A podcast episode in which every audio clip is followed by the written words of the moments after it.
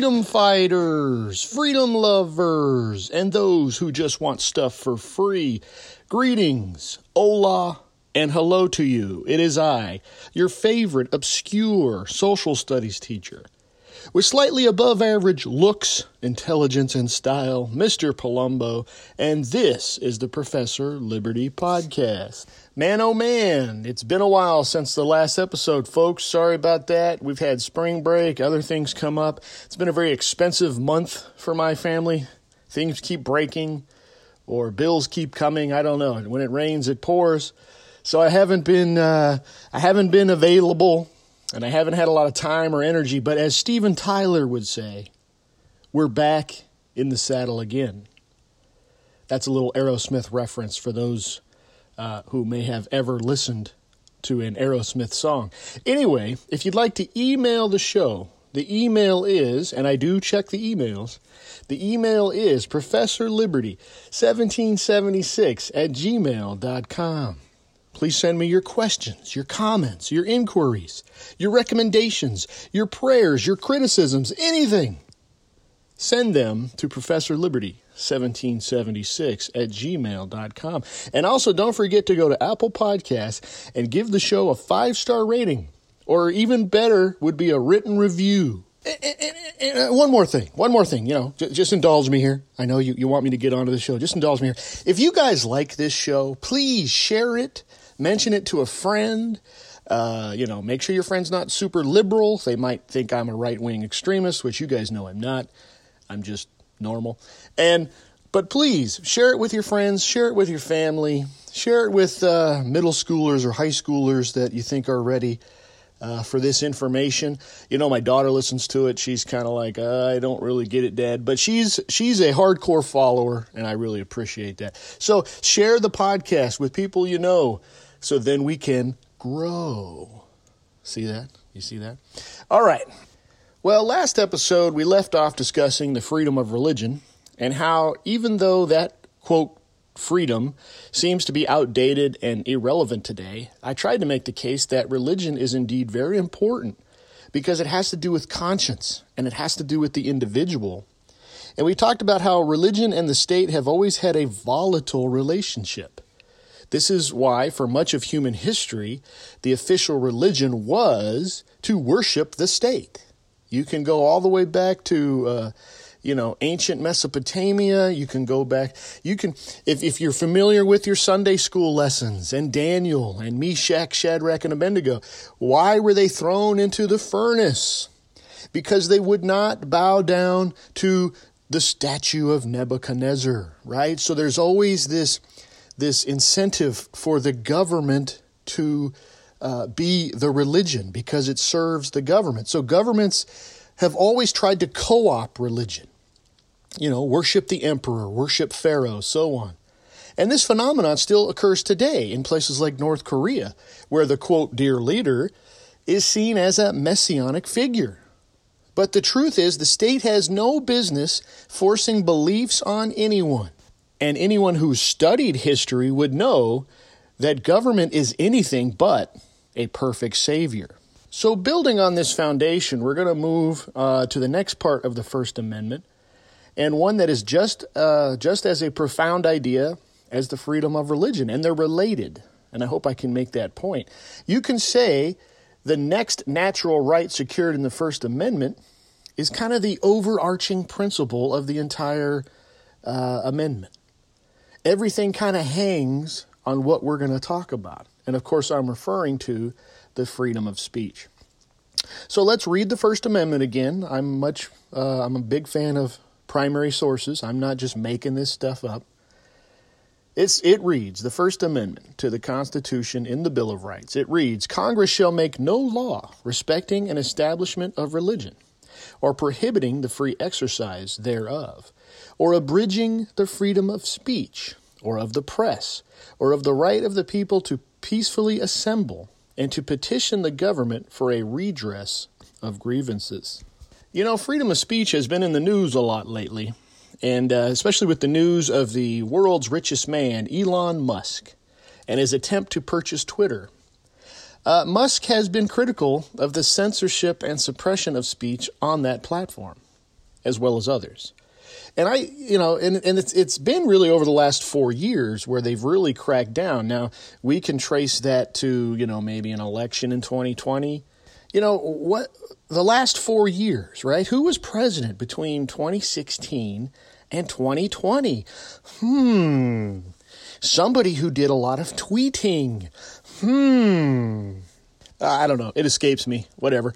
But you know, uh, the idea of Elon Musk uh, taking over the company and making it private have the authoritarian leftists up in arms because they like suppressing words and ideas that they disagree with. Some are even saying, they're even making the claim that we must suppress speech to save democracy. I'm sorry, my head just like broke there for a second. That's right, folks. We've gone from free speech being the cornerstone of a free society to we must suppress speech in order to save free society. Let me say that again. People believe we must suppress speech in order to have a free society. Anyone catching the irony here? So, what exactly is free speech as the framers saw it and how does it protect or how does it apply to us today? Well, first and foremost, when analyzing free speech from a constitutional perspective, we must remember that it's focused on the individual and the federal government.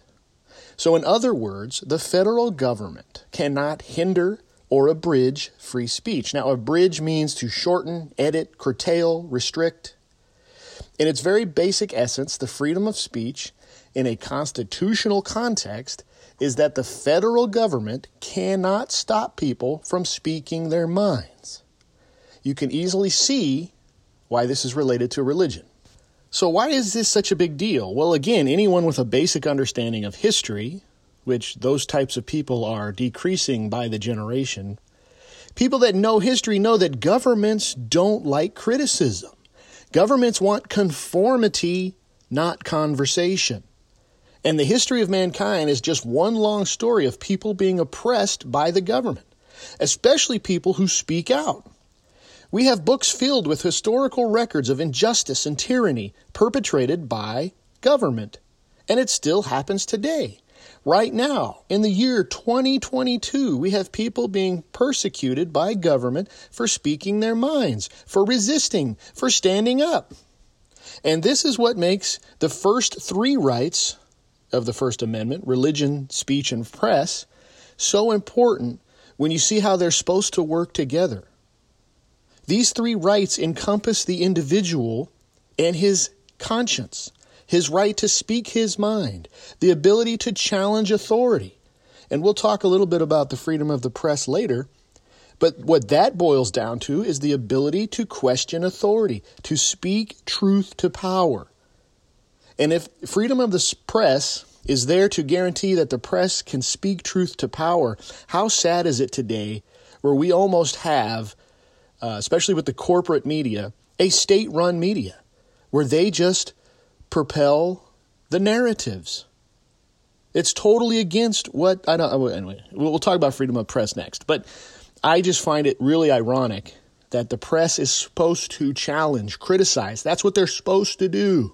And yet all they do is, you know, all they do is they, they whatever the agenda is for the left and for the Democrats, the media just copies. I mean, China and Russia have a state media where they're given the text, they're vetted, they say exactly what the state wants them to say, right? Propaganda. And here in this country, we're supposed to have free press, and they and they willingly just go along with whoever's in power. I don't care if it's a Democrat, Republican, woman, man, black, white, whatever. I don't care. Criticize and analyze what make that person sweat. If that person's behind the presidential pulpit, I want him to sweat. That sounds kind of weird. But that's the only way we maintain a free society, folks. I don't care what these these these I don't I don't want to call them a name, but it's not restricting speech. A free society uh, amplifies speech, augments speech, increases speech. We say what we want when we want, and we constantly push back against government overreach. So, in a sense, it's a continual process. Every generation must do its part. Every generation, if you want to be free, has to speak up, has to push back. We have to do this constantly because the government, like I said earlier, wants to grow. It wants to control. It wants you to worship it. It wants you to serve it, pay homage to it. This is the history of mankind. And, you know, we live in a generation now, one that embraces censorship. We have a whole swath of the population who wants speech curtailed. They, they, you know, they want it to be restricted for, quote, the greater good. One commentator on MSNBC, they were talking about the Elon Musk uh, investment in Twitter, buying Twitter. Uh, and she said if Elon Musk buys Twitter, he'll let homophobic and racist words run amok. Now, I'm paraphrasing, I don't remember exactly what she said. When I hear stuff like this, I think the same thing I think when they bemoan white supremacy and the like. I think, okay, if someone is saying those things, homophobic, racist things, who's listening? Better question who cares? Bad ideas will be discarded by most good, decent people. If a guy goes on to Twitter and starts a whole thread of homophobic crap, why is that a problem? Who's following that guy? There are a ton of bad ideas. There's a lot of hateful speech out there, and you know what? You can ignore it. Those people will go on the fringe and they will remain on the fringe. Like I said, boys and girls, ladies and gentlemen, bad ideas are going to not be accepted by most good, decent people. So if you have a real, if you're a real hateful person and you're spewing racism and bigotry, well, you know, you're not going to have a big following. Uh, Mr. Palumbo, Mr. Palumbo, uh, can I, my hands up, Mr. Palumbo? I'm very disappointed. Mr. Palumbo! Mr. Palumbo, yes, okay. Yeah, what do you want? So, we shouldn't give them a voice, Mr. Palumbo. We shouldn't. It's hateful speech, Mr. Palumbo and it hurts people's feelings and it makes them suicidal and they get depressed. And because you're making this argument, Mr. Palumbo, you advocate for f- hateful speech like this, Mr. Palumbo. Okay, so, whoa, whoa, whoa. Settle down. Settle down. You need a tissue. First of all, I didn't advocate for any hateful speech. We got to get away from this this uh, logical, uh, you know, reasoning where just because I say something, that I'm automatically for something else. I, you know, it, and second of all, I'm glad you brought up the, the hurt feelings because this is what they're talking about for the greater good. You're hurting my feelings, my feelings. We are so consumed with feelings. And did you know feelings are objective? You know, I could be sad right now, and then in five minutes, I could be angry. Those are my feelings. And when did we decide as a society to wrap everything we do around somebody's feelings? And I got to tell you guys, I'm in class every day with children who are paralyzed by their feelings. They don't know the answer and they're too afraid to, to speak up. Uh, they don't know if they're a boy. They don't know if they're a girl. They don't know if they want to get their driver's license. Uh, they, they don't want to do anything. They just want to go on TikTok. They don't want to get a job. They don't want to do anything because they're paralyzed by these feelings. And what I'm saying is all voices, let them, let all voices be heard. Good ideas will rise to the top bad ideas will remain on the fringe. And you know, you know, when I was a kid, it, this is the white supremacy thing really just, it's mind boggling to me how ignorant we are. When, you know, Biden up there saying the, the, the most uh, threat to the United States isn't the uh, millions of people coming across the border. No, that's not a threat. The threat is white supremacy. You know, when I was a kid, when you hear about white supremacy groups on the news or when you saw them on TV, these grown, pot bellied, middle aged men with little pointy hats. And you know what? We looked at them and we they, they looked like fools. They sounded like fools. We kind of laughed at them and we moved on. We didn't cry. I remember, you know, I'm an 80s and 90s kid. I remember the Blues Brothers. Go watch the Blues Brothers. There's this whole group uh, of white supremacists, and it was funny. They're stupid. It's stupid.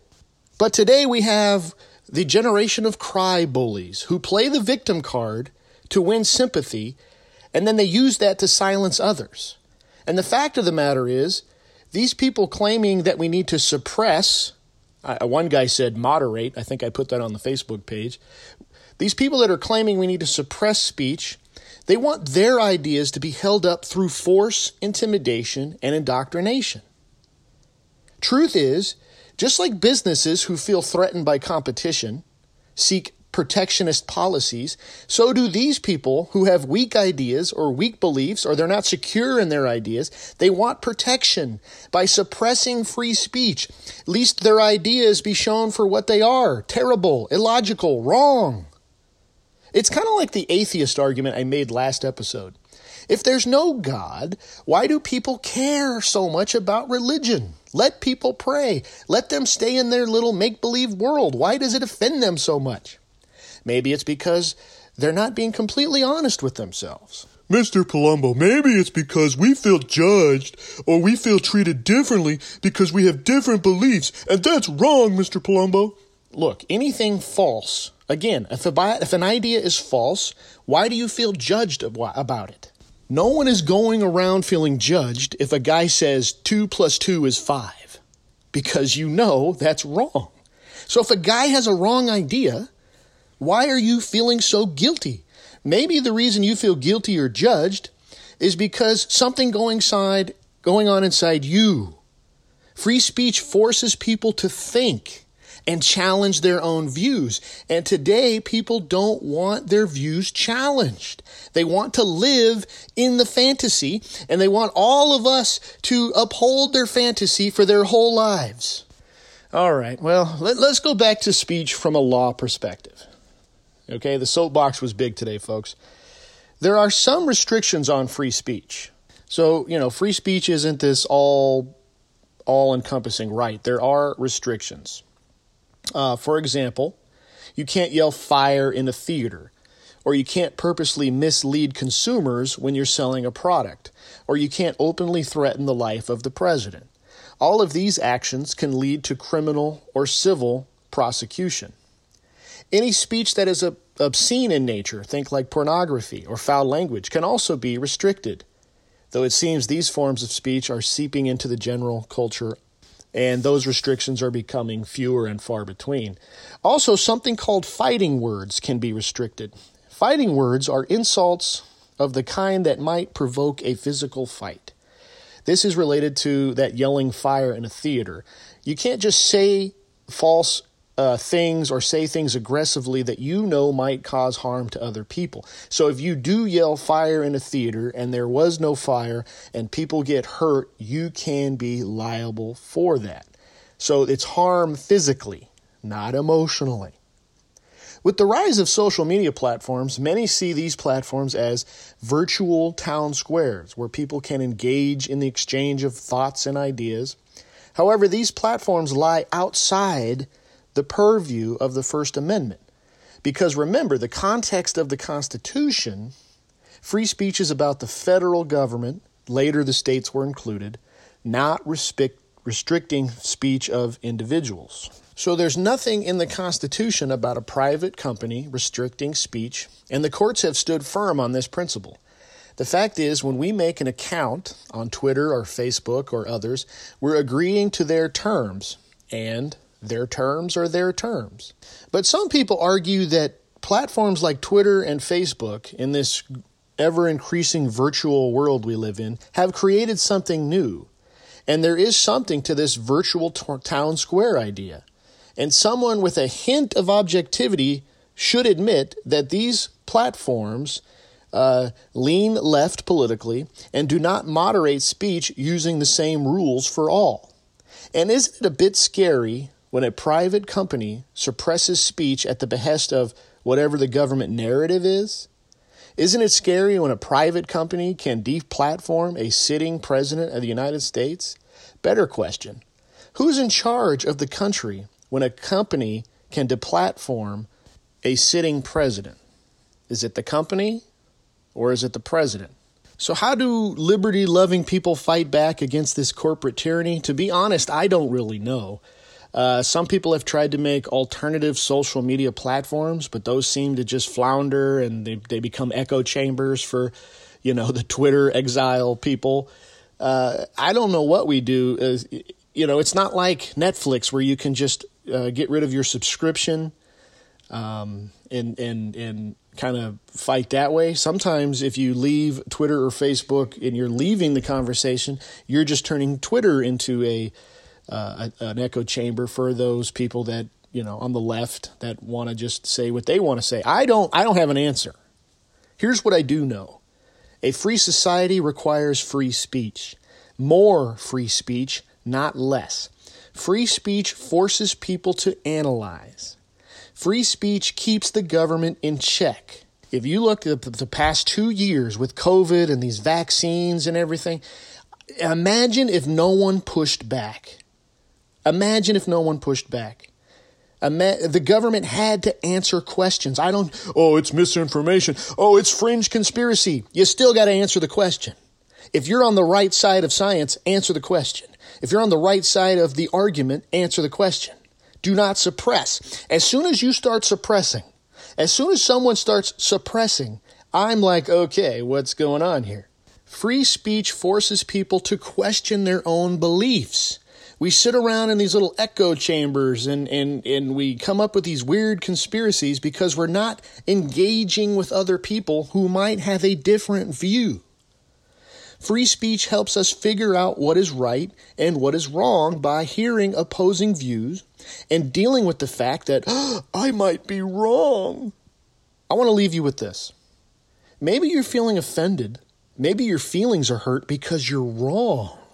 I tell you what, when I find out that I'm wrong, I stood on a hill and found out that hill was uh, wrong, I get embarrassed. I hate that embarrassed feeling. It's called pride, also. And when I feel pride and I feel embarrassment, boy, that's a hard pill to swallow when you got to say, you know what? I was wrong.